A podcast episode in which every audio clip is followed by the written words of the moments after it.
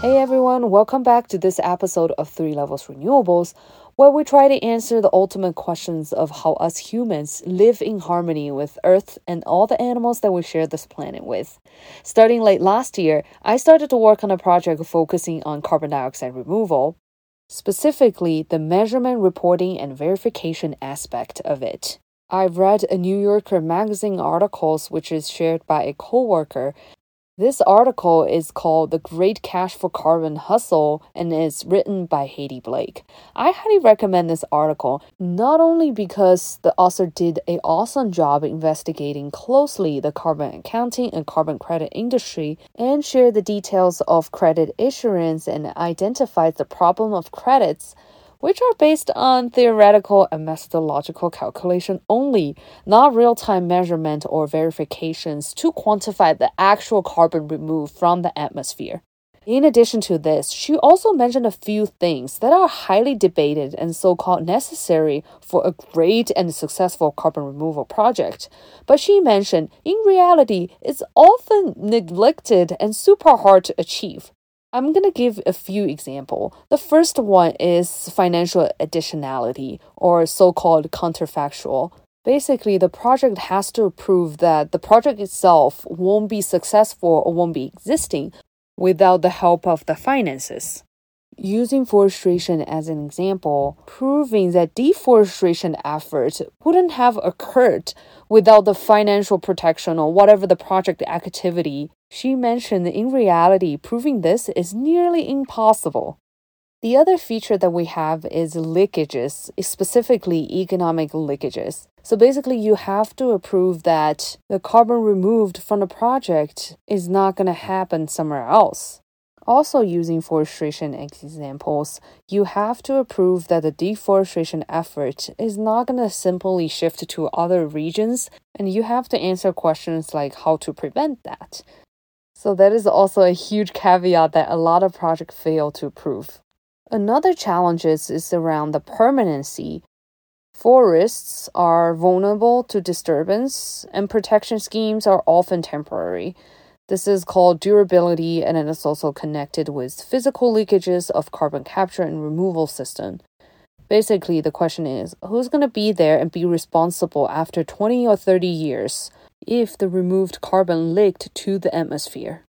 With all of the questions being raised, today we'll discuss the industrial best practices, government's protocols so far for valid carbon credit. And we want to try to answer the questions of how carbon removal and its effectiveness really play a role towards our future climate goal. Level 1 What is the government's guidance and protocol for accurate carbon removal credit?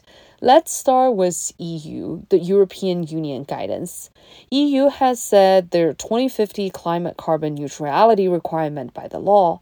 To achieve this goal, EU has identified 310 million tons of CO2 equivalent removal target by 2030. The EU Commission has proposed a carbon removal certification framework that aims to ensure the accuracy and reliability of carbon removals quantification from industrial activities like bioenergy based CCS and direct air capture and storage, as well as carbon farming. The framework has streamlined the quality criteria, which stands for QU quantification, A additionality and baselines, L, long term storage, and ITY, sustainability. Diving a little bit more into the framework, quantification requires accurate and complete measurement of carbon removals. Relevant greenhouse gas emissions, both direct and indirect emissions, should all be included into quantification process. Additionality and baselines ensure that carbon removal activities would not have occurred without the certification incentive. Long term storage, or quote unquote durability, prioritize permanent storage solutions for captured carbon. Activity with longer storage durations receive longer validity periods for certified removals. Sustainability ensures the framework align with EU climate and biodiversity objectives. The framework also streamlined things like enhanced land monitoring, satellite, and on site monitoring. which are all very important. The framework also mentions certification process relies on independent third party audits to verify compliance with the quality criteria and regular reporting by the schemes is required in the annual basis. So we're talking about annual in the EU, kind of the minimum requirement. Many other governments like Spain or France, they have their own certification process for carbon removal too. For the US, I'm going to share two resources and documentations for MRV best practices. The first one is published by US DOE, Department of Energy, so it streamlined the process of how an MRV looks like. First, you want to have goal and scope definition. You want to have life cycle inventory analysis and life cycle impact assessment. And then you want to do some sensitivity testings around the key parameters. And then you wanted to bring up a more comprehensive interpretations of all the results. It has some basic requirement of things like clarity in goals, representations of current stages versus future deployed stages. An LCA is basically a systematic analysis of environmental impact over the course of entire life cycle of the carbon removal project and it should be done multiple times throughout the development circle to appropriately capture the design choices, refinement, and technology improvements. And then the other thing is that we want to have a full documentations and communications of all the assumptions and database throughout all phases of the LCA. The last thing as requirement is that we want to use a robust selections of modeling scenarios to reflect potential operating envelope and associate uncertainties. So we want to have a baseline, we want to have an optimistic case, and then we want to have a more conservative case. The other document resources I wanted to recommend is from the Lawrence Livermore National Lab. Uh, it has a very cool map that tells you what are the uh, carbon removal opportunity looking like for different region of US. Another big thing is the GHG protocol, the greenhouse gas protocol, which is a widely recognized framework for measuring and reporting greenhouse gas emissions, as it defines a set of principles and guidance for companies and organizations to quantify and manage their GHG emissions. The only small problem with this one is a lot of the companies only looking at their scope 1 and 2 emissions which are the direct emissions from the business activities and a little bit of emissions coming from the electricity procured. But in reality, there are scope 3 emissions which are indirect and are at the results of activities from the company but not owned or controlled by the reporting organizations. They still matter. I also included the link for scope 3 emissions in the reference sections. Level 2 so in level one, we talked about what are the government protocol and guidance for carbon removal. In level two, we'll move on to industry. What are the industrial best practices for carbon removal so far? Here, we try to bridge the gap between guidance and real practices. The first one that I hope to review is the full chain MRV methodology developed by Climeworks and Carbfix for their DAC, direct air capture and storage facilities. So they have two modules. The first one is called DAC methodology. The, the other one is called transport and geological storage methodology. Both modules starts with a very clear condition definitions on technology analyzed and the system boundary. For example, the project activity should comply with applicable local environments, ecological and socio requirements and installation should be up to the standard according to the national best practices. So it has requirement like this to make sure the technology used for the MRV analysis is advanced and up to the standard. System boundaries are the type of CO2 that we wanted to include in this analysis. So they break it down to three parts the first part is the CO2 captured from the project. The second part is the CO2 transport from the capture side to the geological storage side. And then the third part is the storage itself by the injection into geological storage reservoir where the CO2 is stored and it gave out quantification guidance and formulas for the amount of CO2 that is actually captured and it can be used as the uh, base amount for the carbon credit. Basically, the net carbon dioxide removal is reported for a given monitoring period as the total amount of CO2 injected into the storage reservoir minus three other type of CO2. The first type is CO2 released, basically the CO2 coming out of the electricity usage or the thermal energy usage of the facilities. And then the second type of the CO2 is the project operation CO2, basically the emissions coming out of the operation activities. So these are like the vented and fugitive emissions, etc. And then the third type of emission is the embedded emissions, which is in constructions and then disposal of any of the materials that used for the uh, facility. So, once again, the eligible net carbon dioxide removal amount, which can be used as carbon credit, is the injected CO2 minus the released CO2 minus the project operation CO2, and then the embodied CO2 from the project process.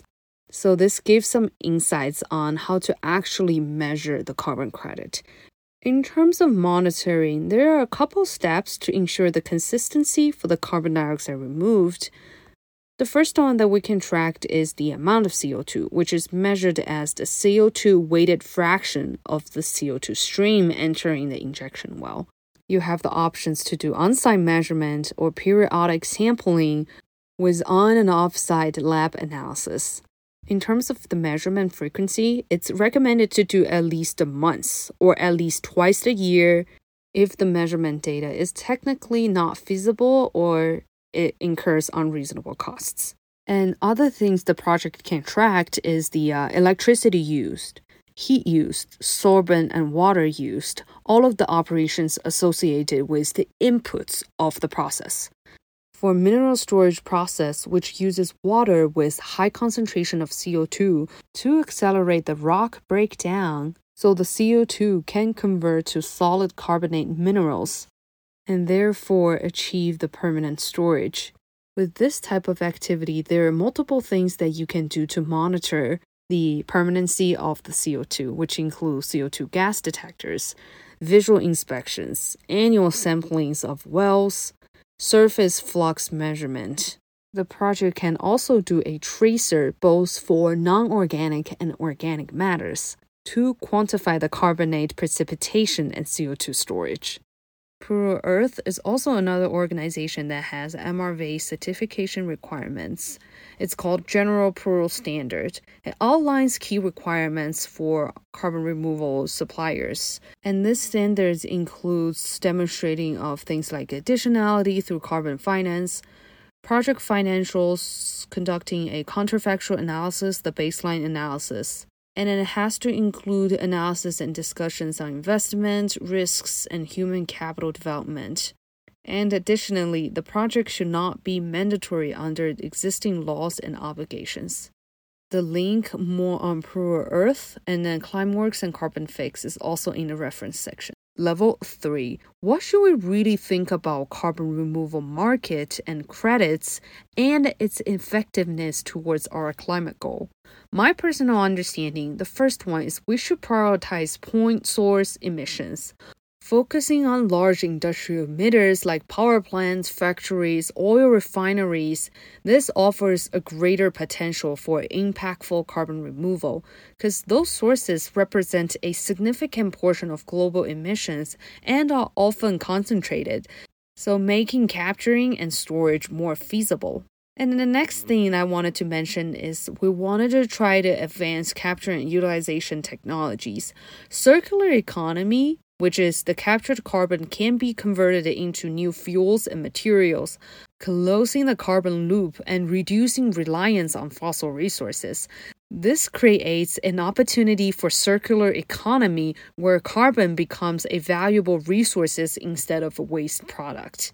In addition, we wanted to try to use the captured carbon, which can create a new revenue streams for industries and incentivize future investment and innovations in the CCSU, carbon capture storage and utilization technologies.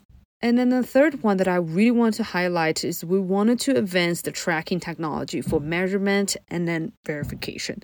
Because transparency and accountabilities are the key. Accurate measurement and verifications are crucial for ensuring the effectiveness of carbon removal projects and building trusts in the market.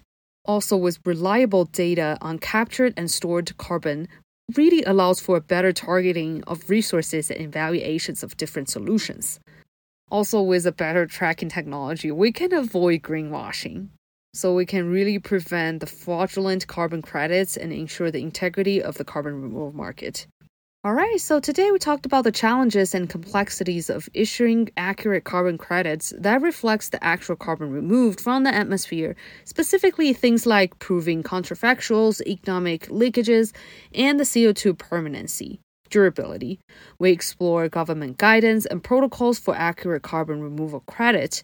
We also talked about the industrial best practices for carbon removal using Climeworks and Carbon4 full chain MRV analysis and the Puro Earth standard. In addition, we also discussed the considerations for carbon credit market effectiveness, which is prioritizing point source emissions, advancing capture and utilization technologies, and tracking technology for measurement and verification notification. That's all for today. Until next time, bye!